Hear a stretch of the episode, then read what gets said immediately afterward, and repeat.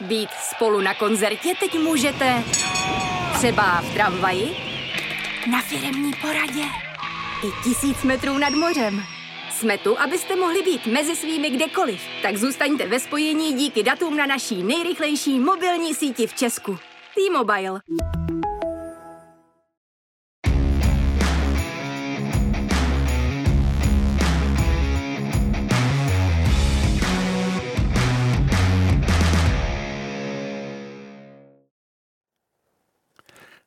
Vítejte u dalšího příklepu. Dnes je s námi ve studiu redaktor Sport.cz Marek Borkart. Ahoj Marku. Ahoj Honzo, čau. Budeme se věnovat NHL, kde se dohrála základní část a rozjíždí se playoff. Do něj zasáhne i náš host, který se za námi za chvíli připojí ze Severní Ameriky a my se mrkneme na to, co přinesla dlouhá základní část.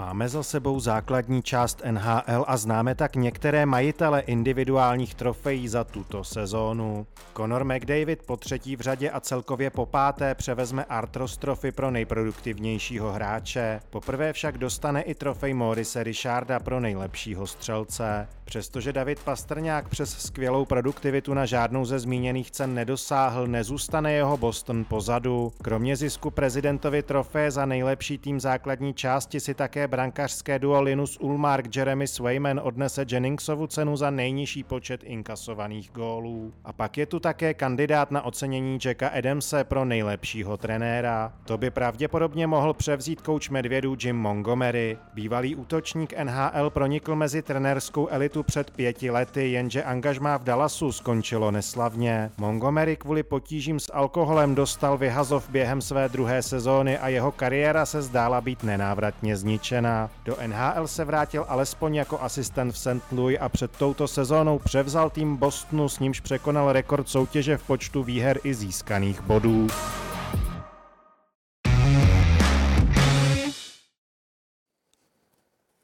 Marku, řešili jsme tady podobnou situaci, nebo možná podobnou v případě Jakuba Vrány, institut druhé šance, kterou on dostal na jiné adrese a příběh Jima Montgomeryho je taky hodně zajímavý, inspirativní. Hmm. Takže Montgomery, on to sám říkal, že vlastně už mu to začalo přerůstat přes hlavu a když vám to zasahuje do práce, tak to nikdy není dobrý.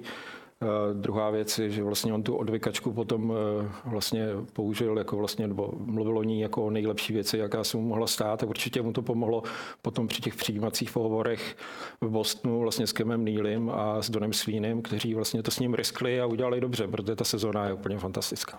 A, také, že vyhazov z Dallasu bylo to nejlepší, asi to sešlo v danou chvíli Takový únik. Mm, je to, je, to, je to takové, ale někdy je to zvláštní, jak se to pak může obrátit do dobré. Vlastně myslím si, že vlastně Dallasu eh, vyhodili Montgomeryho, chytil se Bostonu, z Bostonu vyhodili eh, Bruce Cassidyho, který teďka vyhrál v západní konferenci z Vegas a z Vegas vyhodili Petra de Bura, kterému se daří v Dallasu, takže to udělalo takové kolečko a pěkně se to sešlo. Takže budeme se léčit a bude se nám dařit. S dalším z aspirantů na Jack Adams Award se eh, dostaneme, ale zůstaneme u Montgomeryho. Jaký je jeho Boston? Je lepší, zábavnější než ty předchozí? Je nejlepší je, je to vlastně historicky, statisticky, to už jim nikdo nevezme, nebo možná někdy v budoucnu jim to někdo vezme, ale bude strašně těžké v té éře platových stropů překonat 65 výher, 135 bodů, druhé nejlepší vlastně, eh, druhé nejlepší mužstvo, co se týče gólů střelených, nejlepší vlastně o obrana eh, v, v oslabení, takže oni ten eh, svůj tým mají opravdu dá se říct úplně tak jako prorostlý tou kvalitou a je to na tom hrozně znát. Při zranění Charlieho McEvoye hrál přesilovky Boston na pět útočníků. I tohle je, řekněme, specifikum. Je to specifikum, je to trošku zvláštní. Já mám radši asi tu variantu s tím jedním obráncem, kterou praktikoval teďka celou sezónu vlastně Edmonton. Takže bez kryčího na modré. Možná, možná. uvidíme, uvidíme, jak to prostě to je, záleží, jak se to rozhodí, ale mám radši tu edmontonskou variantu, kteří teďka vlastně ty jejich přesilovky vlastně se taky dostali do rekordní výše. Úspěšnost 32,4%, rekord NHL víc než za éry Vejna Greckého víc, než dokázali vlastně proměňovat hráči Montrealu v 70. letech a vlastně eh, po vlastně tradu Tysona Berryho se té role ujmul Leon Bouchard, vlastně mladý obránce a když to má k sobě McDavida, Dreisaitla, Hymena, Nugent Hopkinse, tak on se dohraje dobře. No to vypadá přesilovka někdy jako pět na pět, že? Hmm. No a pak je Colorado, které s Jaredem Bednarem je schopné odehrát přesilovku na tři beky. Makar, to je odstřelené, a Davon Taves, Bayram a Girardi. No, tak eh, pro mě je to extrémní varianta, kterou vlastně, jako kterou nepreferuju a zůstal bych u toho jednoho beka, přijde mi to jako účelnější, ale tohle je samozřejmě zajímavá věc a když ti hráči jsou schopni to odehrát, tak je to samozřejmě plus. Ono se asi ukazuje, že ta pravda všichni útočí, všichni brání a hmm. i to hmm. se prolíná do těchto situací. Když vidíš ty nejlepší obránce, tak eh, tam vidíš, těm vlastně už je úplně jedno, že má minus 25, jako Erik Carlson, ale vidíš, že on má při hře 5 na 5, má taky 75 bodů a skoro jako jeden z nejlepších hráčů vlastně v celé NHL, tady v této kategorii.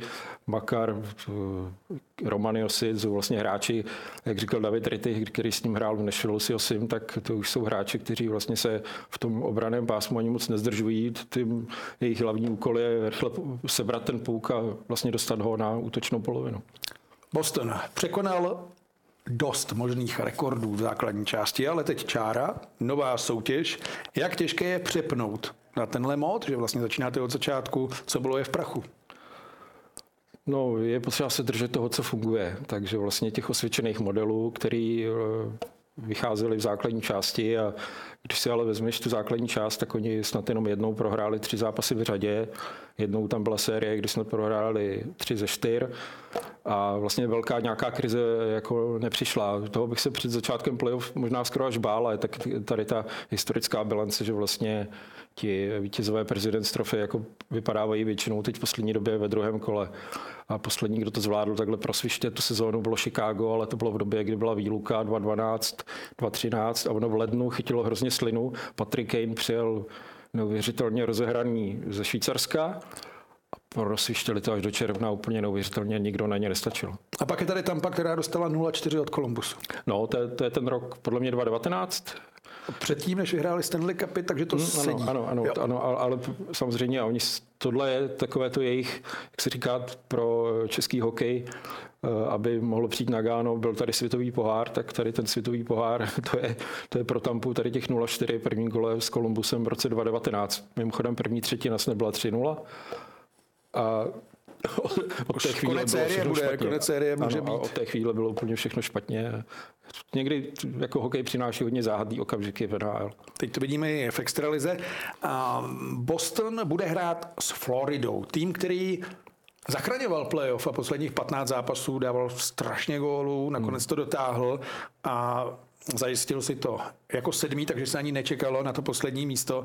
Florida, tým útočný, ale tým zranitelný vzadu asi je zranitelný, když si proti sobě postavíš ty jednotlivé formace, tak, tak myslím, že uh, ta hloubka toho týmu je vyšší nebo větší u, u, u Bostonu. Uh, Florida ale má tam jedno jméno, které oni si pořizovali přesně tady na playoff. Ten Matthew Tkačak, ale už v té základní části ukázal, že vlastně on je fakt jako MVP Floridy. A jestli dokáže povýšit své výkony, on měl 111, 110, 111 bodů, Vlastně on je tam dotáhl, dá se říct, v té závěrečné sekvenci té sezóny. A jestli se mu podaří povýšit ještě ty výkony a dokáže strhnout ten tým, tak ta Florida může být hrozně nebezpečná. Už vlastně v základní části spolu hráli čtyřikrát a Boston dvakrát vyhrál a dvakrát prohrál. Tak ono už to naznačuje, že by to mohla být vyrovnaná série.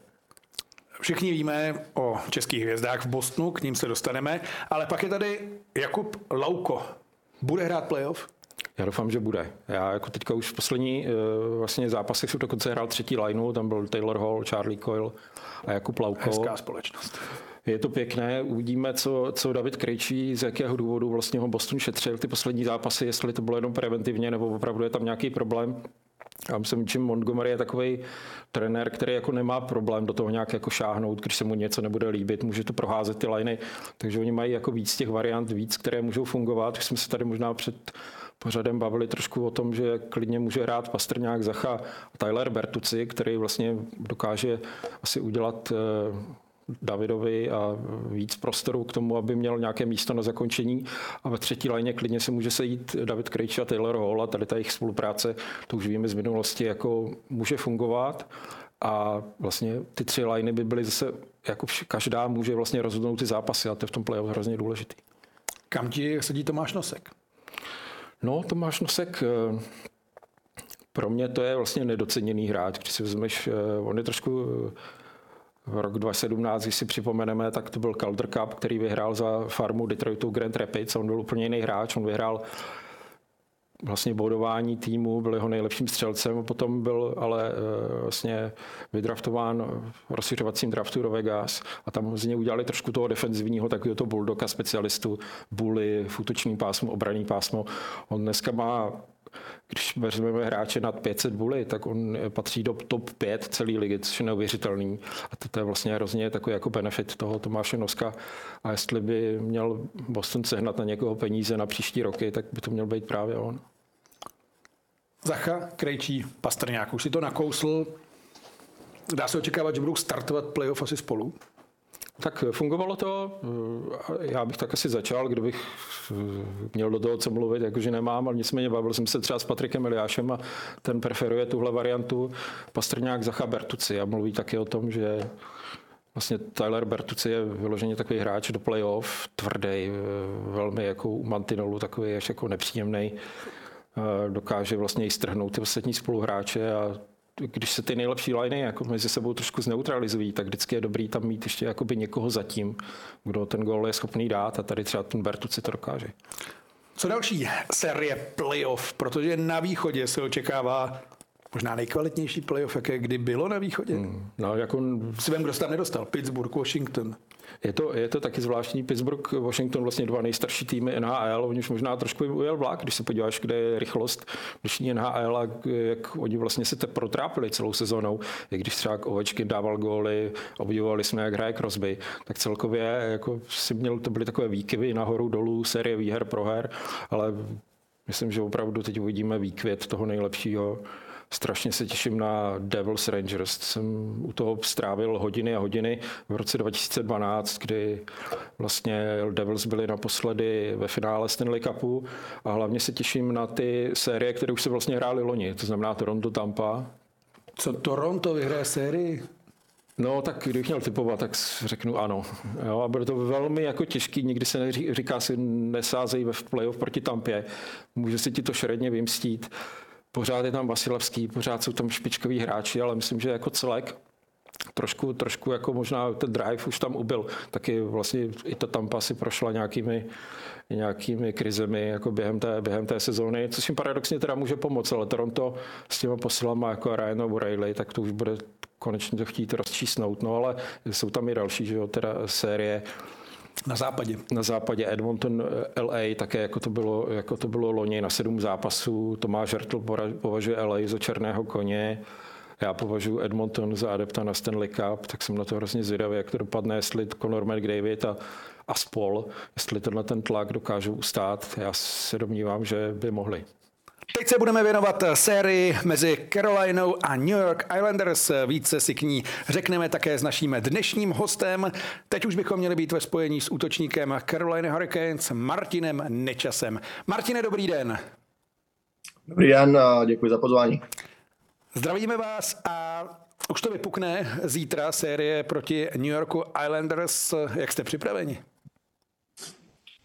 Tak já myslím, že je fajn. Eh, samozřejmě je dobrý, že eh, jsme teď měli pár dní volno, protože ty, eh, ten poslední měsíc byl takový hektický a ty zápasy byly většinou obden, občas i dva v kuse, takže jsme rádi, že jsme si mohli trošku oddychnout a připravit se jak mentálně, tak, tak fyzicky. Vy jste si tak trošku mohli ne vybrat, ale vy jste rozhodovali o svém soupeři v posledním utkání proti Floridě, protože kdybyste nevyhráli, tak eh, jste šli právě na Floridu a takhle vyšli New York Islanders. Měli jste to nějak v hlavě nebo se to prostě nenosí a hráli jste naplno a neřešili to? Tak samozřejmě jsme to věděli. Věděli jsme to, ale uh, nám, nám šlo spíš o to, aby jsme skončili první v té divizi a to soupeře, já myslím, že si člověk moc nevybere v playoff. Uh, samozřejmě je vždycky výhoda začínat doma, což, což se u nás podařilo a, a takže o to nám tak celkově šlo, ale, ale já myslím, že to, toho soupeře si úplně člověk nevybere a pokud chce dojít až na, až na ten Stanley Cup, tak musí, musí porazit všechny. Už jste asi začali přípravu na Islanders. Eh, za mě je to takový nevyspytatelný tým, který je schopen nepostoupit do playoff, ale v posledních třech letech hrál dvakrát finále konference a ta sestava se moc nezměnila. Co říci k soupeři?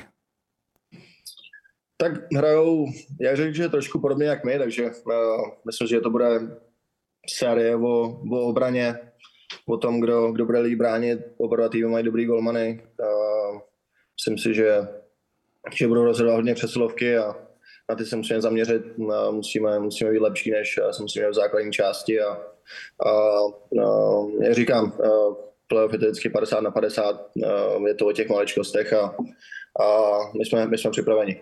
A určitě víte, že Islanders měli jedny z nejhorších přesilovek. Jo, jo, to, to víme. Na, na, k tomu, k tomu naše, naše, oslabení, naše oslabení bylo tím letos, letos dobrý, takže uh, tom chcem, chceme pokračovat a, a samozřejmě ty přesilovky musíme trošku zlepšit. Marku, tvůj názor na sérii? Tak eh, podle mě určitě favoritem Carolina. Eh, řekněme, že ty dva zápasy úvodní doma se budou určitě hodit. Tam asi bude hodně důležité, jak bude chytat Srokin. Eh, určitě není moc příjemná ta čtvrtá lajna. Dovedu si představit hezčí zábavu, než potkat třeba Mata Martina někde u Mantinelu nebo Kola Klatrbaka. Určitě je to eh, vlastně tým, který je velice kompaktní, úporný, nepříjemný, stavěný na playoff čemž má prsty Lou Lamoriello jako, jako generální manažer, který tam udělal ty trady, které vlastně se Islanders hodí, ale pořád považuji vlastně Carolinu za favorita, i když vlastně utrpěla ztráty tím, že nebude hrát Andrej Svečníkov, že nebude hrát Max Pacioretty, tak si myslím, že ta útočná síla komplexní tam je větší na straně Caroliny. Načukl si čtvrtou formaci Sizikis Martin Klatterbeck. To je taková zvláštní eh, čtvrtá formace. Svého času platila za nejlepší čtvrtou formaci v NHL, ale samozřejmě hráči už mají své roky a už se tolik nesráží, je to tak?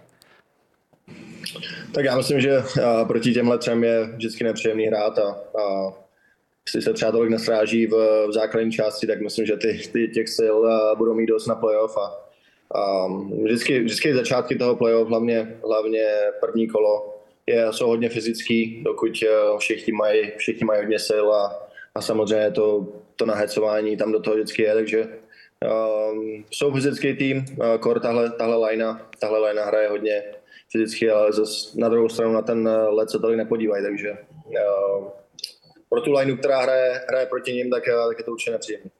A padlo tady jméno Ilie Sorokina, což je jeden asi z nejlepších brankářů v současnosti. Pravděpodobně asi bude v nominaci na uh, Vezinu. Jak na něj? Tak uh, jsme nějak trošku připravovali, viděli jsme, že uh, vlastně, já nevím, kolik, kolik je to na, na, jak je to na ty procenta, ale většinu, většinu gólů dostává nahoru. Uh, dole je opravdu výborný. Po zemi nad beton málo, málo kdy dostává góly a uh, říkám, výborný golman, výborný golman, uh, ale když člověk jde do té brány a golman nic nevidí, tak, uh, tak to má vždycky těžký, takže uh, to bude náš úkol a, a takhle se budeme snažit překládat. Tolik k soupeři pro první kolo. Budeme se věnovat samozřejmě převážně vašemu týmu. Vy jste odehrál kompletní základní část. 82 zápasů, 71 bodů, osobní maximum. Co vedlo k takovým číslům a dá se říci úspěchu? Tak uh, asi dobrý začátek. Já, po té minulé sezóně jsem potřeboval dobrý začátek a, a v, létě, v létě jsem uh, měl dobrou přípravu. Uh, přišel jsem do, do kempu. Uh, jsem vědomý s tím, že, že vím na, nějak tak na co mám nebo co, co můžu zlepšit a, a těch věcí po té minulé sezóně tam bylo hodně, takže, takže uh, říkám dobrý začátek a pak jsem se dostal do takové pozice, kdy, když jsem hrál tu první přesilovku, chodil jsem ale, když jsme hráli bez golmana a, a hrál jsem v těch důležitých situacích, což uh, určitě člověku pomůže, jak, jak uh, psychicky, tak, uh, tak prostě ty body, body tam skákají trošku snadněji a, a myslím si, že to byl, takový největší rozdíl. Říkal jste spousta věcí, že se musela zlepšit. Konkrétně, které to byly? Tak uh, já myslím, že náš, náš tým hraje hodně, hodně, hodně obrany, takže uh, vždycky začít, uh, začínat z té obrany, nedělat, nedělat chyby v obraně a, a jakmile, jakmile se dostane půl, tak pak už má takovou větší volnost. Vlastně trenér náš rodí mi, mi, mi nějakou tu volnost nechává, takže v té ofenzivně už je to, je, to, je to spíš na mě, ale říkám dobře do obrany hrát a, a, a hlavně, hlavně hrát nemít nějaký velký výky vyhrát, prostě no, zápas od zápasu stejně. Samozřejmě v té sezóně to jde, je hodně zápasů, je to, je to náročný a ty, ty výkony jdou trošku nahoru dolů, ale aby to nebyly nějaký velký, velký skoky, aby to bylo, aby to prostě bylo uh, víc takový, že, že ten trenér uh, mi může víc věřit. A ta důvěra tam očividně teď je? Jo, tak uh, já jsem, jsem rád za to, že, že konečně jsem se do takové role dostal a, a, a že, že to takhle dopadlo, nebo že to, že to takhle je. A, a říkám, dobrá, dobrá základní část, jak, jak pro mě, tak pro náš celý tým a, a teďka to chce být prostě dvakrát tak, tak lepší a playoff, aby jsme měli šanci na, ten Stanley Cup. Marko, byla to průlomová sezona? No, tak bodově to vypadalo určitě fantasticky. Martin vlastně skoro zdvojnásobil ty svoje počty a myslím si, že pokud eh, by třeba mu dobíhala smlouva, tak by se od příštího roku mohl, mohl těšit na eh, krásné peníze, ale když to zopakuje znovu, tak samozřejmě se potom budeme bavit o nějaké dlouhodobé smlouvě, o nějakých sedmi milionech na rok. Sedm jo, Martine, slyšíme, slyšel jsem správně.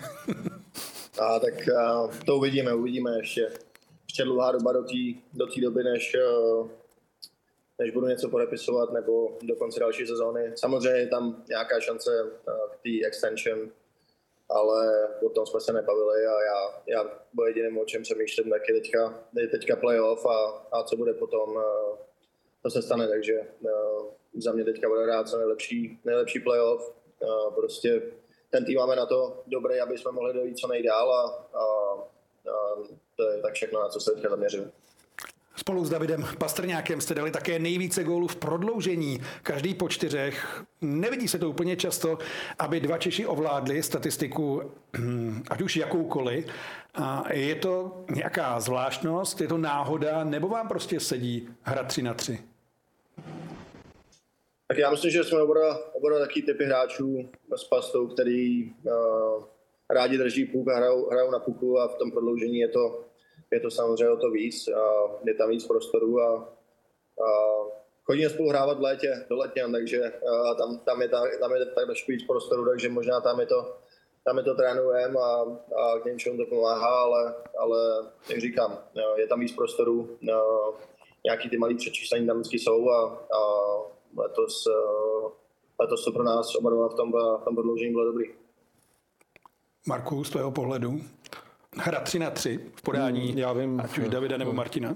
Když vlastně to začalo někde v té sezóně 2015-2016, tak jsme si říkali, vlastně je to, je to ještě hokej, nebo je to, je to vlastně jenom taková jako jenom nějaká exibice na závěr. Je to ale, třeba finále mistrovství světa. jasně, ale fanouškům se to líbí, Vejnu Greckému se to velmi líbí a myslím, že už eh, hráči si na to zvykli a tady hlavně na té statistice vidět, jak kluci jsou skvěle prostě jako nabruslený a opravdu si umějí najít to místo a krásně vystřelit, takže jen tak dál. Před sezónou jste také přiznal, že vám pomáhá spolupráce s mentálním koučem Marianem Jelinkem. My jsme ho měli taky tady v příklepu. V čem konkrétně vám pomohlo, pomáhá? Jak vypadá spolupráce? Tak uh, asi největší, největší rozdíl je jako v tom, že, že prostě v tom létě jsme se bavili o tom, že abych, abych byl prostě ten můj výkon byl co nejvíc stabilní, abych eh, prostě se na každý zápas eh, připravil ne jak jenom fyzicky, což jsem třeba dělal dřív, tak, tak víc mentálně a, a člověk si říká, že no, prostě je to NHL a všechno je super, ale samozřejmě ty výkony těch výkonů jsou taky a, a pak je ten tlak na tu, na tu, hlavu, na, na tu hlavu velký, takže když se třeba trošku nedaří, tak prostě umět, umět s tím pracovat a, a prostě říct si uh, cokoliv, cokoliv tomu pomůže, abyste byl na ten zápas připravený jenom fyzicky, tak, tak i tou hlavou a, a to bylo třeba, uh, já nevím, ten poslední měsíc jsme měli 16-17 zápasů, takže prostě to každý, to hraje člověk každý, každý druhý zápas a každý, každý druhý den zápas a, a no, je, to, je to těžký, ne, nejen, nejen fyzicky, tak taky na to hlavu. Mm, jak se asi připravíte fyzicky nebo hokejově, to pochopíme, byť jako poučení lajci, protože to je hokej, ten prostě umíte. Ale jak se připravuje hráč NHL, který udělá přes 70 bodů mentálně? To mě strašně zajímalo. Tak já bych řekl jenom, když prostě v hlavě si přehrává ty situace, které v tom zápase můžou být nebo které v tom budou a, a pak na druhou stranu, když se třeba uh, nedaří, tak si prostě říct, dobrý, nedařilo se jedno střídání, ale nemůžu z toho udělat celou třetinu nebo celý zápas, takže prostě zkusit, uh, zkusit hrát každý, každý střídání, každou třetinu jak novou a nezáleží na tom, jestli jsem dal uh, první třetině dva góly nebo první střídání nebo, nebo dva dostali, tak pořád uh, se snažit mít ten, ten výkon stabilní, aby právě právě potom ten trenér vám věří víc a na toho prostoru na ledě dostává taky víc. A to je ono, co taky říkal Marian Jelínek, že jste hůře snášel asi jako každý normální člověk, když jste tolik nehrál, jak jste si třeba uh, představoval, že to třeba na vás bylo vidět. Je to pravda? Měl pravdu a teď to není vidět? Jo, tak já myslím, ne, že bych uh, se někde stekal nebo že bych někde mlátil hokejku, spíš si myslím, že to bylo na mě vidět v tom výkonu. V tom výkonu, že uh, myslím si, že když když mi to jde, nebo to každý vidí, kdo se na to dívá, tak prostě vypadám na, na, na ledě severomě a, a chci každý střídání půk, nebo tak jsem to vždycky měl a prostě třeba minulý sezóny, když, nevím, když, když prostě jsem měl první dvě střídání špatný, tak pak jsem se, když tak řeknu, trošku bál hrát s pukem a, a v tom zápase jsem byl třeba trošku, nebo byl jsem neviditelný, neviditelný takže na tom jsem se snažil zapracovat a, a mít takový to zdravý sevědomí, který, který já si myslím, že je hrozně důležitý. A to jste třeba, když jste tam hodně osobně, vy neměl? Mladý, vystřelený v kometě do NHL. Asi bych si dokázal představit, že to sebevědomí prostě přijde.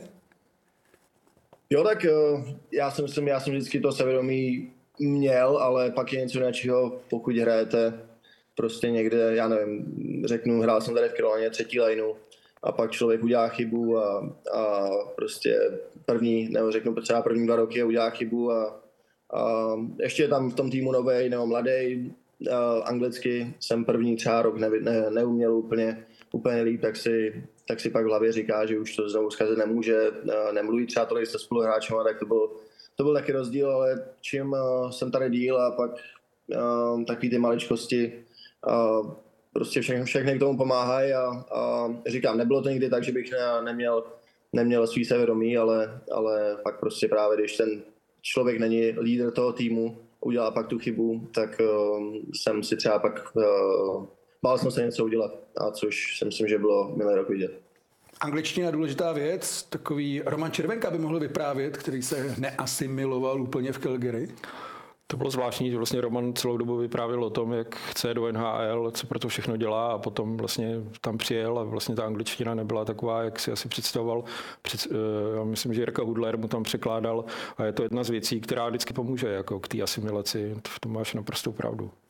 Martine, eh, jak často se pak chodilo třeba na lekce, nebo byla nějaká lektorka, lektor anglického jazyka? Uh, úplně Úplně tak ne, já jsem, eh, já myslím, že jako když jsem přišel do, do NHL, tak vlastně první rok jsem dal v AHL, tak uh, jakoby anglicky jsem si myslím, že jsem uměl, nebo rozuměl jsem, ale prostě člověk tolik nemluví, bojí se něco říct, nebo úplně neví, neví jak a čím je tam člověk prostě díl v té Americe a pak i v tom týmu, tak prostě už teď, nevím, teď mi je 24 let, takže už v té kabině prostě mluvím docela dost, nebo nebo vlastně když je něco potřeba říct, tak řeknu taky. Uh, je to už jenom o tom, když se člověk dostane, uh, dělá si tam zase z ostatních hráčů srandu prostě mezi sebou, tak uh, se cítí víc, víc být v tom týmu a, a pak se to přenáší na ten let a, a cítí se víc, víc tak pohodlně, bych řekl. Tady můžeme asi zmínit s tou psychikou a mluvením v kabině historku, tuším, že byla v knize Agent vypovídá, o Tomáši Kůrkovi, který prý zasedl v Karolíně místo Ronu Francisovi, dělal jakoby nic. Hmm, tak, je, tak to je hezká historka, jako tu neznám, teda já jsem tu knížku bohužel nečetl, ale uh, znám pár takovýchhle příhod, kdy vlastně ti hráči, ti mladí byli vyloženě na vedení, ostatně, když si vzpomeneš na příhodu uh, Jaromíra Jágra, když přišel jako náctiletý na Kladno, tak ho hnedka šoupli na místo Milanu Novému a ten byl taky docela překvapený. Takže jo, patří to k tomu vlastně k iniciačnímu rituálu vždycky u těch mladých hráčů. No, Tomáš Kurka, tuším, že jsi tam sedl a nechtěl pustit na Francise. Jako legendu. Nepadlo to tam náhodou někdy. Nevrátil se k tomu třeba Rod Brindemur, tuším, že spolu hráli s Rodem Francisem.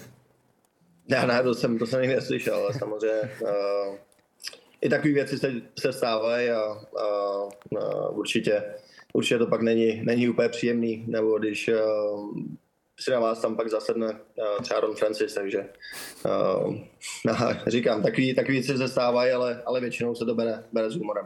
Ale předpokládám, že vám se to nestalo. Nezasedl si. Ne, ne, naštěstí ne, já jsem. První rok jsem tam seděl, seděl v koutě. Psychická pohoda. Jakou roli hraje, když člověk podepíše novou, vylepšenou smlouvu? Je to cítit asi i v té hierarchii a s tím spojené je to, že si víc dovolí. Je to tak? Měl jste to stejně? Jo, tak já, to, já si myslím, že to je hlavní, hlavní v tom eh, prostě nováčkovský kontrakt když se třeba Evropa na, nemáte tam žádný Čechy, vlastně jeden rok jsem tam měl mrázu, to byl vlastně ten můj první rok a potom už ne, tak uh, člověk si prostě uh, tolik si nevěří nebo tolik si, tolik se nedovolí, prostě nepopírá si česky a pak uh, jakmile teď už jsem tady nějaký čtvrtý, pátý rok, tak a samozřejmě mám už, nejsem, nejsem už ten nováček, tak, tak je to úplně jinak, jak, jak v kabině, tak na tom ledě, takže určitě určitě je to, je to důležitý a pokud si myslím, že nejste úplně taková ta hvězda jako prostě McDavid a tihle v tom prvním roku, tak uh, si myslím, že vždycky, vždycky jako nováček je to, je to trošku těžší a spíš, spíš ty věci okoukáváte. A údajně jste o prodloužení smlouvy jednali už o rok dříve, ale tehdy k dohodě nedošlo, bylo to tak?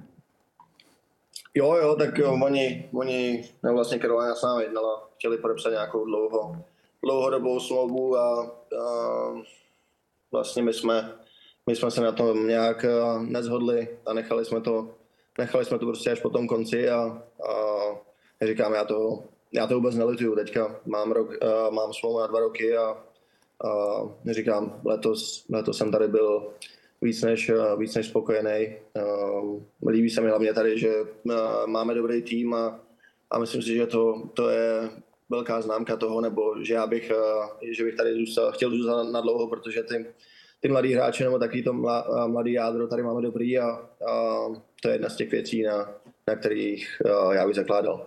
No o té smlouvě, která možná přijde, už padla řeč. Já věřím tomu, že bude dlouhodobá, že opravdu bude hodně taková naducená. Věřím tomu. Ať se spekulovalo odchodu, tak vy jste zůstal v Carolině a Říká se, že je to rostoucí město plné muzeí, galerií. Jak to tam vlastně vůbec vypadá? Protože pokud se nepletu, tak eh, hala je kousek od letiště. Jo, tak eh, já myslím, že uh, rally je, není to, není to prostě jaký velké město jako uh, New York nebo, nebo tady ty uh, jiné města, je to, je to spíš takový město na dobrý žití s, s rodinou. Já myslím, že všichni, co tady mají rodinu, tak uh, jsou tady hrozně spokojení. Není to úplně nějaký město, co by mělo velký downtown nebo, nebo prostě nějaký nakupování obrovský. Je to, je to spíš takový uh, roz, roz, uh, rozlehlý. Je tady, je tady hodně, hodně tak zeleno a, a samozřejmě počasí. Počasí je krásný a, a což, je, což je tady super, je, že vlastně tady není moc uh, vlastně já jedu na, na trénink nebo na halu jedu 10 minut, na ležiště 15 minut, takže všechno, všechno je kousek. Avizovali jsme, že přijde řeč na zástupce, který se bude ucházet o cenu Jacka Adamse, tedy coach Carolina, Rod Brendamur. Velká legenda, pamatujeme ho jako hráče? Já ho pamatuju jako hráče, dokonce si pamatuju jedno playoff, kdy, kdy vlastně ještě hrál za Philadelphia proti Pittsburghu a měl tam na starosti Jaromíra Jagra s Máriem Lemiu a kromě toho, že jako je, dá se říct, uhlídal, tak ještě stačil dávat góly. Philadelphia je tehdy svoukla 4-1, myslím, a postoupila až do finále Stanley Cupu, ale hlavně teda eh, v Carolině on obrovská legenda od té doby, co byl kapitánem týmu, který vlastně vyhrál Stanley Cup v roce 2006 a jako z něj sála taková přirozená autorita, když vidíš tu muskulaturu, jaká se mu rýsuje pod, pod tou košilí, tak je to opravdu jako úctyhodný. Myslím, že ve 52 letech by měl fyzické testy lepší než možná řada hráčů, které trénuje. No tak se zeptáme. jo, s tím, s tím souhlasím. On, já ani ne, teď jsem slyšel, že jste říkal, že má 52, ani jsem přesně neviděl věk, ale, ale jako na 52 let to fakt lobou dolů, jak, jak vypadá, jestli jsou tričko, takže s tím souhlasím. Určitě myslím, že nejenom řadu z nás, ale myslím, že nevím, tři, tři a tři čtvrtiny našeho týmu by porazil v nějakých těch testech mimo let, takže uh, Rody je výborný. Uh, má, on má takovou přirozenou, a přirozenou autoritu, už jenom tím, jak vypadá. Uh, ale na druhou stranu v kabině není žádný, že by samozřejmě, když je, když je potřeba, tak, uh, tak uh, zařve, ale většinou, většinou všechno říká s klidem, uh, umí dobře namotivovat a, a uh, hlavně všichni ví, že, že prostě to hrál, vyhrál, vyhrál ten Stanley Cup a, a ví, ví, co to obnáší. A taky asi ví, co obnáší udržet kabinu, ten duch, protože samozřejmě na sociálních sítích se objevila některá videa v minulosti, hecování, to, jak to u vás vypadá o třetině, po zápase. Je to opravdu život asi. Jo, tak on, on opravdu hecuje dobře a, a celkově všem tého spíš před zápasem vždycky člověk dokáže nabudit, když právě třeba se necítí úplně nejlíp, tak, tak občas, občas má takové věci, které vás dokážou, dokážou pozbudit a myslím, že v kabině jsme, jsme právě kvůli tomu s klukama hodně, hodně blízko a, a taková ta a, taková ta atmosféra v kabině si myslím, že za nás byla, byla všechny ty roky výborná. Z těch obrázků vypadá, že umí být jedním z vás. To asi potvrdíme? Jo, tak on nám, on nám vždycky říká, že uh, co by za to dal, co by za to dal, kdyby ještě mohl, uh, kdyby se ještě mohl oblíct a jít hrát s náma, takže uh, on to nebere jenom jako trenér, ale, ale uh, kdyby mohl hrát, tak, uh, tak ještě hraje a, a to je jedna z věcí, proč pro, ten, pro ten náš tým a pro ten hokej takže Marku, slavení gólu nebo vítězství v Karolině, spíše vítězství po zápase, no, to byla taky hezká podívaná občas. Mm, byla to hezká podívaná, z toho bylo veliký téma, který se ujmul Don Cherry, takový známý výstředník a bouřlivák, který to vlastně Caroline a vlastně hráčům jim vytýkal, nicméně já si myslím, že ty reakce fanoušků a reakce vlastně celého světa NHL svědčí o tom, že to je vlastně velice populární. Já nevím, proč by se to nemohlo konat. A probíhá to ještě?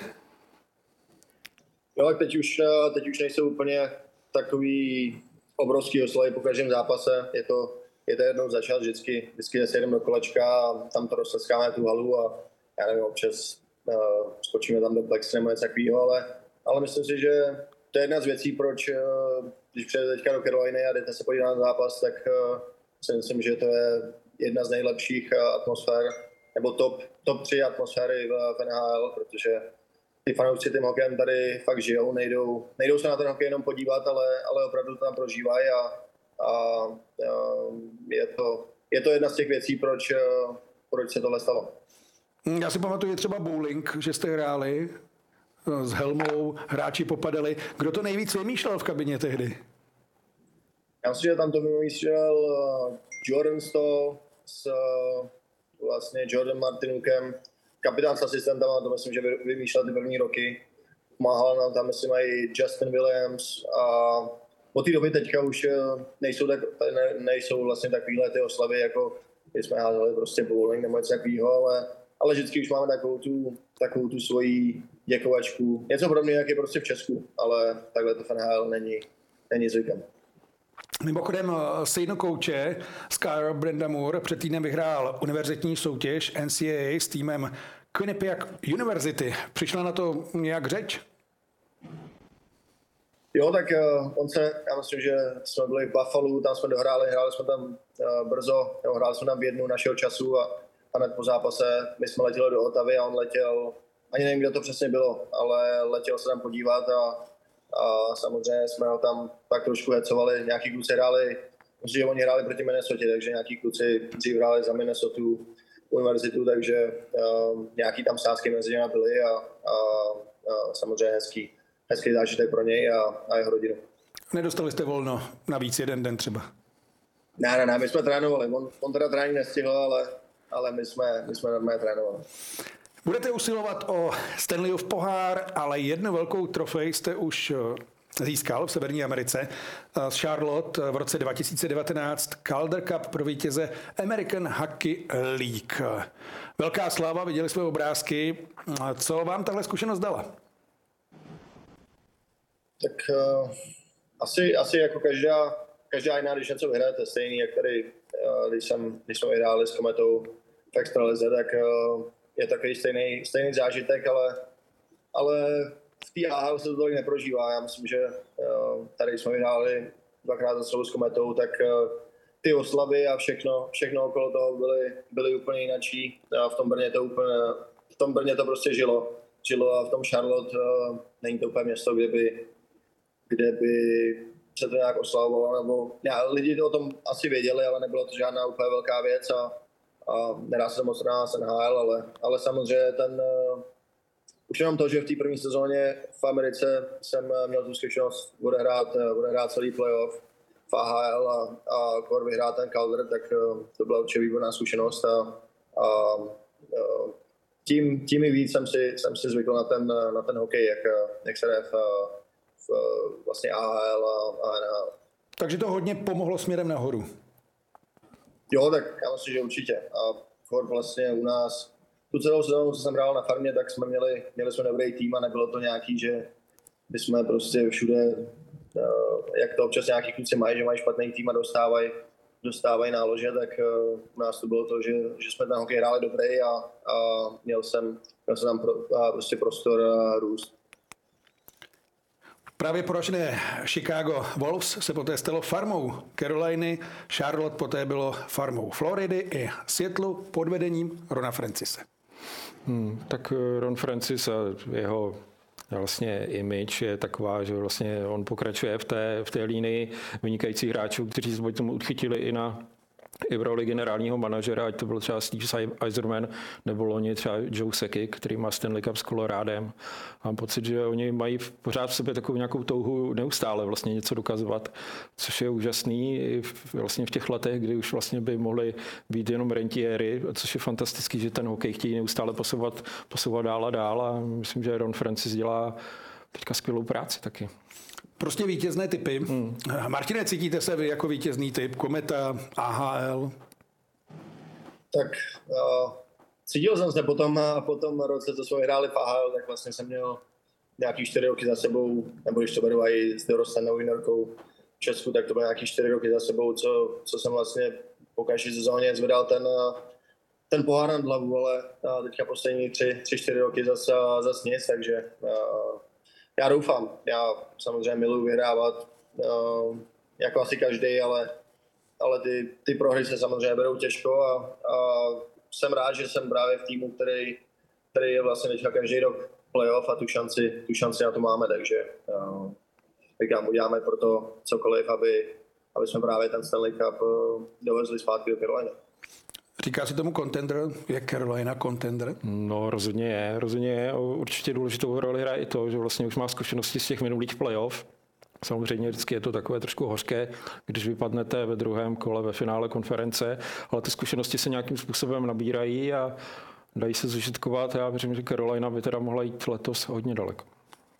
Možná, že využije i zkušenost, ale to asi nepadlo, protože s New Yorkem Islanders, když se tomu ještě vrátíme, před čtyřmi Čtyři. lety 4-0 ve druhém kole. Jo, to jsem, eh, to jsem právě, to byl, to byl ten rok, co jsem byl na farmě. Vím, že kluci, to jsem sledoval v televizi, co s nimi hráli a, a, a já říkám, já myslím, že dneska jsem tady měl zrovna tuhle otázku tady, tady v kabině, a, že jsme poslední dva, tři roky, že jsme vypadli vždycky v prvním nebo druhém kole ale na druhou stranu prostě nikdo se, nikdo se neptá na to, jestli, jestli jste vypad ve finále nebo, nebo v prvním kole, tam, tam jde prostě o toho, o toho, kdo ten eh, Stanley Cup zvedne a já myslím, že my ten tým na to máme stavený, že bychom mohli dojít daleko. Samozřejmě je tam hodně dobrých týmů, ale, ale uh, to playoff je o těch maličkostích a jako jsem říkal, uh, to, že musíme zlepšit přesilovky, to je jedna z nich a, a jinak si myslím, že ve hře 5 na 5 uh, máme šance velký. Ron Francis si vzal také Roberta Korona sebou. A s ním jste byl, předpokládám, nějak v kontaktu? Jo, tak eh, určitě. Určitě jsem se, s ním jsem se, když, jsem, když byl ještě vlastně v Karolině, tak jsem eh, se s ním bavil často a i teďka jednou za čas, jednou za čas si, za, eh, si napíšeme.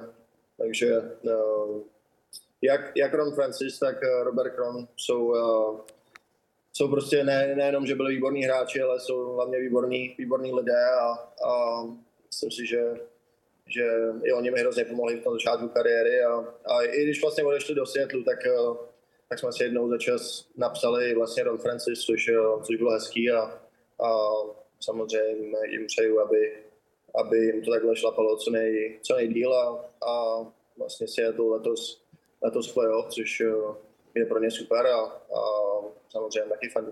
No to se to přeje, když jsou na západě, že jo? Přesně, přesně tak. Robert Kron, kdybychom tady řekli to jméno v širším poli, nejsem si úplně jistý, že budou pamatovat jeho kariéru a jeho úspěchy. No, tak eh, obrátil se správně na pamětníka, já si ho pamatuju samozřejmě v Nároďáku, ještě pamatuju si ho jedno, na jednom soustředění v Hradci Králové, kdy s Vladimírem Růžičkou si tam nechali obarvit na blond tady konce takhle vlasů, to byla tehdy taková móda a takhle v tom tam pochodovali v takových kožených bundách, a tak to bylo taky zajímavý. Vlastně on eh, se těsně vlastně nedostal eh, do Nagána, což eh, možná špatně nesl, nicméně ten jeho, ta jeho stopa v NHL je taky docela silná, on když teďka prohlubuje jako z pozice skauta, samozřejmě ta jeho, ten jeho odkaz určitě bude taky jako pro český hokej velmi významný. Ale kdo se dostal do Nagána? Rod Brindamur. Mm, udělá ještě nějakou poznámku, nebo už je to pasuje, je to strašně dlouho? O Naganu, tak o tom jsme se nikdy nebavili. O to, uh, to jste asi nezažil, ne? To je těsně. Nezažil, no. A rok, rok potom jsem se narodil, ale, ale samozřejmě, uh, já nevím, tam u nich Oni pořádně neví, jestli jsme Česko nebo Slovensko nebo Československo. Tady, tady v Americe, je, jo? tady v Americe oni, oni moc neví, ale samozřejmě, já, kdybych, kdybych mu to připomenul, kdo vyhrál na Gano, tak by, tak by věděl a, a a taky byste šel do čtvrté formace, že jo? Pravda. Ještě jsme, ještě jsme se o tom, ještě jsme se o tom ale nebavili. Fanouškům eh, zmínil si vlasy, obarování, tak jdeme trošku na módu. Vy patříte k těm nejpečlivěji oblečeným hráčům mimo let. Vidíme to na fotce. Kolik máte obleků na zápasy?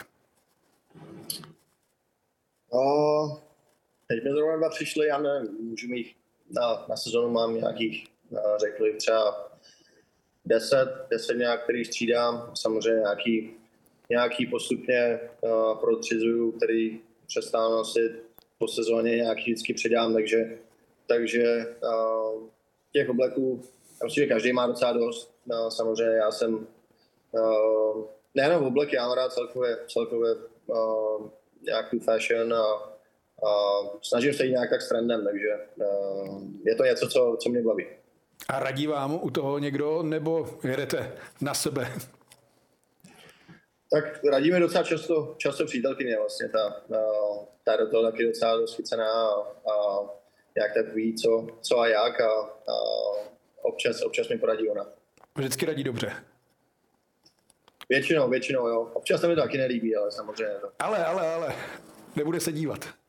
Martin, jste hrál taky eh, golf eh, s Harry Stylesem, což je taková trošku stylová ikona, tak necháte se inspirovat i třeba někým tady z toho světa showbiznisu? Tak uh, určitě za světa showbiznisu se nechám inspirovat, ale zrovna asi ne Harry Stylesem, ani když se podíváte, jak, jak se oblíká na koncerty, tak když takhle měl přijít do kabiny, tak, tak si řeknou, co, co jsem zablázna. Takže, uh, určitě, určitě ne úplně jim, ten propaguje takovou trošku, má trošku jiný, jiný uh, styl oblíkání, hlavně na ty koncerty, že jo? takže uh, trošku, trošku jinačí, ale samozřejmě nějak tak sleduju uh, okolo, okolo kdo, kdo a co jak nosí. Třeba David Pastrňák, taky určitě sledujete, co říkají na něj asi spoluhráči. Jo, tak Pasta, Pasta ten je známý uh, celý lize, že, že ty obleky, nebo celkově tu módu má dobrou a, a já myslím, že i o něm jsem někde slyšel, nebo slyšel za nějaký rozhovor, že ho to taky baví, což uh, na tom jde vidět a, a říkám, já myslím, že uh, tady vždycky máme se říkají look good, play good, takže uh, o Pastovi, o Pasti je to tak, uh, je to tak známý. No a jeden výstřelek máte taky v kabině, protože Brent Barnes nosí na zápasy k obleku krosnu. Tady to vidíme, to vypadá, že jde z lovu. Jo, jo, tak uh, Burnsy, nevím, už je v leze, já nevím kolik, on myslím, že začínal 2003, takže už má nějaký ty svoje rituály, který prostě on si, já nevím, on si na, na tripy, my jdeme na dvoudenní trip a on si nese kufr, který má 30 kg, baťoch, který má další 30 kg a většina, většina, většina klubů tam jedou, jedou jenom s nějakým malým kusíkem nebo, nebo s batohem, takže on, já nevím, on tam nosí nějaký věci, já myslím, že on je nějaký superstitious, takže má nějaký věci na proštěstí, plus tam má, uh, dělá si svoje kafe, má tam vlastně svůj mixer, vozí tam svoje nějaké věci, takže nevím, nikdy jsem u něj na pokoji nebyl, chtěl bych to, chtěl bych to vidět, jak to, jak to tam vypadá, když tam se někdo zloží, ale, ale jsme se dělali stranu, že to vypadá, uh, jak kdyby se bál, že kdyby, vypadalo, uh, kdyby vypadalo letadlo, že v tom má, že v tom má padák, ale, ale má, tam, má tam opravdu těch věcí dost. Co tam může mít ještě? Těžko říct, no, každopádně ta jeho čubaka image je tak nepřehlednutelná. Já vím, dokonce moje manželka ho poznala, když byl eh, v Pražské zoo, a ona tam byla s našimi dětma, tak potkala Brenta Bernce. To nejde přehlednout. To ne, nešlo přehlednout. Já jsem mezi tím potkával, když bylo mistrovství světa 2015 v, Kanadou, v, Kanadě, teda eh, v Praze, tak vlastně ty kanadské hráče jsem spíš potkával v tom bermudském trojuhelníku kolem baru Kozička, to bylo jejich takové sídlo, ale on je vyloženě na ty zvířata vlastně velký fanoušek a myslím, že to je jako skvělý parťák do kabiny, což teda říkali Tomáš Hertl. To asi potvrdíme, já ještě, eh, než to potvrdíme, tak přidám z toho mistrovství. Oni bydleli ve Vysočanech a opravdu jenom ten příjezd jejich, protože já jsem sbíral podpisy těch hráčů, a ten jejich příjezd ve tři, ve čtyři ráno byl výborný a, a pak dali 10-0 Německu. Ale byl tam jeden sběratel a ten opravdu měl zuby, snad se neurazit jako Radek Smoleňák, prostě jako hmm. žádný. A ten Brent Bern, když jsem mu podepisoval, on mu nerozuměl teda, ale já jo, říká, tak konečně vidím někoho, kdo má horší zuby než já. takže to byl Brent, Brent Burns a takže s ním musí být opravdu legrace, je to tak? Ne, tak on je, on je opravdu je výborný. Uh, však říkal, říkal mi o něm Hertlík a, a všechno se mi o tom jenom potvrdilo. On je mu 38 let a myslím si, že pořád, pořád hraje, protože jak na tom, že na sebe hrozně dbá vlastně v té regeneraci a, a prostě uh, stará se o to svý tělo, tak, tak v tom, že do té kabiny zapadá, protože uh, je moje 38, ale chová se prostě na 25, já bych řekl že někdo poslouchá, poslouchá v kabině, tak uh, by řekl, že mu je, že mu je stejně jak, jak mě. A takže, takže uh, je s ním sranda. Uh, vlastně vždycky, vždycky v kabině tam bylo tři hodiny dopředu před tréninkem. Uh, má takový ty svý rituály, ale jakmile dojde v té kabině nějaký povídání a, a o, o takových těch vtípkách, tak, uh, tak se vždycky do všeho zapojí a, a v té kabině uh, je opravdu slyšet a, a je výborný. No musíme se zeptat na nějaký vtípek nebo na nějakou historku, která přišla. S ním je to hodně, já nevím, on, uh, už jenom ty, všechny ty historky se nám vypráví o zvířatech. On má vlastně, on má vlastně v Dallasu, oni bydlí v Texasu uh, přes léto a tam mají vlastně svůj ranch, takže uh, já nevím, on má kolik on tam může, já nevím, kolik přesně on říkal, ale několik, několik sto zvířat on tam má na tom, na tom ranči a prostě ukazoval nám třeba, jak kupuje hady, jak kupuje zebry, prostě jak jedno tam hlídají, takže uh, už jenom tady ty stories o tom, jak, jak se stará o ty zvířata, jak ho to hrozně baví, tak, uh, tak jsou uh, příjemný poslouchat a, a uh, jak říkám, říkám, výborný, výborný týpek, který ho, který ho v kabině. Aby se nestaral o hady jako Robin Lenner. To víme, jak dopadlo. Jdeme Kežďáru nad Sázavou, odkud pocházíte. Fenhal nastupuje vlastně váš parťák ze stejného sídliště Martin Kaut, spoluhráč z mládežnických týmů, reprezentací. A co říkáte na jeho posun v téhle sezóně? Tak ten začátek neměl, neměl úplně jednoduchý, samozřejmě pořád tam ukoloval nějak uh, nahoru dolů v tý, uh, na farmě Colorado nahor, nahoře a, a ten tým Colorado byl prostě nabitý, takže uh, nejde tam úplně jednoduchý se propracovat a, a už on to říkal a, a prostě to bylo jasný, že už potřeboval nějakou změnu, protože uh, já nevím, když tam hrál nahoře, tak hrál prostě nějakých uh, já nevím, 5 až 8 minut a a nebylo to úplně ideální a, a to místo se tam prostě vybudovat nějak nemohlo a, a myslím si, že v tom Sankoze, jak přišel, tak díval se na nějaký zápasy, co hrál a, a když hrál s Hertlíkem, tak hráli spolu fakt dobře, takže říkám, já mu, já mu fandím každý, každý zápas, co hraje, aby, aby prostě si tu pevnou pozici Fanhal udělal a, a já myslím, že když takhle bude pokračovat kor v tom, v tom Sankoze, tak, tak je to na dobrý cestě. Marku Martin Kaut? Tak já jsem si vždycky představoval, že na 16 draftu by měl dostat určitě větší šanci, ale vlastně v tom Kolorádu to nevyšlo, tam se to nějak prostě neprotlo. Když byli vlastně Avalanche na tripu v Helsinki nebo v Tampere a hráli tam s Columbusem, tak Martin hrál výborně, tam patřil k nejlepším hráčům a jakmile se vrátili domů, tak zase byl poslán na farmu. Vyřešilo se to teda tradem, no končí mu smlouva 23 let a si myslím, že to je strašně brzo na návrat, návrat domů a každá sezóna v NHL je dobrá sezóna. Martine, v bombách k tyči jste říkal, že právě od Martina Kauta jste chytil mononukleózu v době, kdy se blížil váš posun do dospělého hokeje a byla to taková velká překážka v kariéře, v posunu nahoru. Co vám tehdy pomohlo, jak to vypadalo vůbec? Tak uh, já jsem vlastně já nevím, jestli bylo 16, myslím, že bylo 16 let, byli jsme, byli jsme v Kanadě na, na takovým uh, tom dobrým turnaji do 17 let a, a tam jsem vlastně to nějaký chytil a, a byli jsme, uh, vlastně pak jsem nějakých, já nevím, dostal jsem tam koněra, to bylo nějak souvislý s tím a prostě se nechtěl se léčit, nevěděli jsme, co se děje, proč, proč se neléčí, tak uh, vlastně nějak, nějak to nebylo pořád lepší měsíc, dva, což prostě pro normálního koněra je, uh, je divný a, a do toho jsem byl pořád nějaký unavený, tak jsme, tak jsme šli vlastně tady ve Žďáře, ve Žďáře k, k mý paní doktorce, která, který jsem chodil vlastně od malička a, a tam mi zjistili, že mám monoklózu, takže uh, nebylo, to, nebylo to úplně příjemné, ale, ale uh, doktoři tam udělali, nebo Kor, hlavně ona tam udělala výbornou práci a, a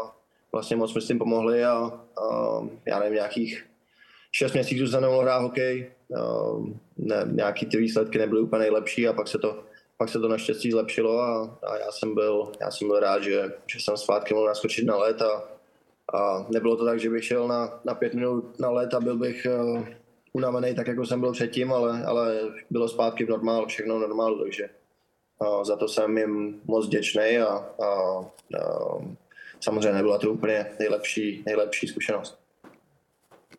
Mm, zazní její jméno, protože to přiznejme, tady byla taková sázka, že to jméno zazní. Jo, paní, paní Bělohlávková. Určitě, Ještě určitě. Jo. Ještě pa, paní, Bělo, paní Bělohlávková. Tak nevím, jestli se trefil. ne, zůstáváme ve Žďáru. V minulém dílu s Janem Srdinkem jsme probírali, že Lapač je podobná aréna velmi vzdáleně se Sedldomem. Ve Žďáru se pro změnu inspirovali logem Calgary. Martine, je zatím nějaký příběh, nebo je to čistě náhoda, když vidíme to logo? Teď popravdě, abych nekecal, tak si úplně nejsem, nejsem jistý, ale, ale myslím si, že já nevím, že to jsou zrovna plameny, tak si myslím, že to asi nějaký ten tu inspiraci od, od Calgary, Calgary má a, a, a já nevím, kdy se to změ, logo změnilo, to už, je, to už je dobu zpátky, když jsem tam ještě hrál a byl jsem malý, takže uh, opravdu ani nevím, nevím, ale já myslím, že je to dost možný, že, že to má jako inspiraci od, uh, od Calgary Flames. Já jsem slyšel dnes, jsem zase o něco chytřejší, slovo žďáření. Víte, co to je? Já myslím, že nechci úplně být za ale já si myslím, že to je, není to vypalování stromů nebo něco takového? Asi jo. Nebo vypalování ko, jako těch kořenů nebo kořenů. prostě toho zbytku toho stromu není? Je to tak. Mám pravdu? Jo, jo, jo, jo. Je to tak. Výborně, výborně. Eh, Váš otec eh, byl také sportovním manažerem klubu, před třemi roky se stal generálním manažerem. Eh, Radíte se nějak o fungování klubu? Předpokládám, že o hokej se bavíte každý den. Tak um, občas mi říká, jak to, jak tam nějak funguje, jak to je. Samozřejmě Žďár je pro mě srdcovka, tak, tak jako kometa, tak ale ještě o něco víc, protože vlastně tačka, tačka je tam GM a, a, a jsem se tam vyrůstal od malečka, takže um, no, samozřejmě občas, občas tyhle věci probíráme, ale, ale co se týče toho managementu a takhle, tak uh, to je vždycky na něm a, a spíš mi tak říká, co, co je tam novýho a, a ty, ty výsledky, jak hraje, jak hraje třeba Ačko, tak na, na to se dívám, ale myslím, že tam to není tak Ačku, tam je to o tom, aby, aby ta mládež fungovala dobře a, a pomáhala tomu českému hokeji, aby, aby vychovávali nějaký dal, další, další hráče právě do NHL. Takže neříkáte, eh, Ron Francis by to udělal takhle, takhle jinak. Ne, tak když jsme se v létě bavili, tak, tak uh, občas, občas říkám svý názory, co, co jak dělat. Samozřejmě uh, můžu říkat názory, jaký chci, ale uh, pokud tam třeba ta finanční, ča, finanční situace není, není, lep, není nejlepší, tak je to, je to samozřejmě těžký, těžký to dělat, ale uh, já si myslím, že, že to jde pomalu, pomalu k lepšímu ježďáře a, a um, samozřejmě ty, ty finance vždycky, bez, bez toho to nejde. A předpokládám, že i ceny energií si na tom podepsali.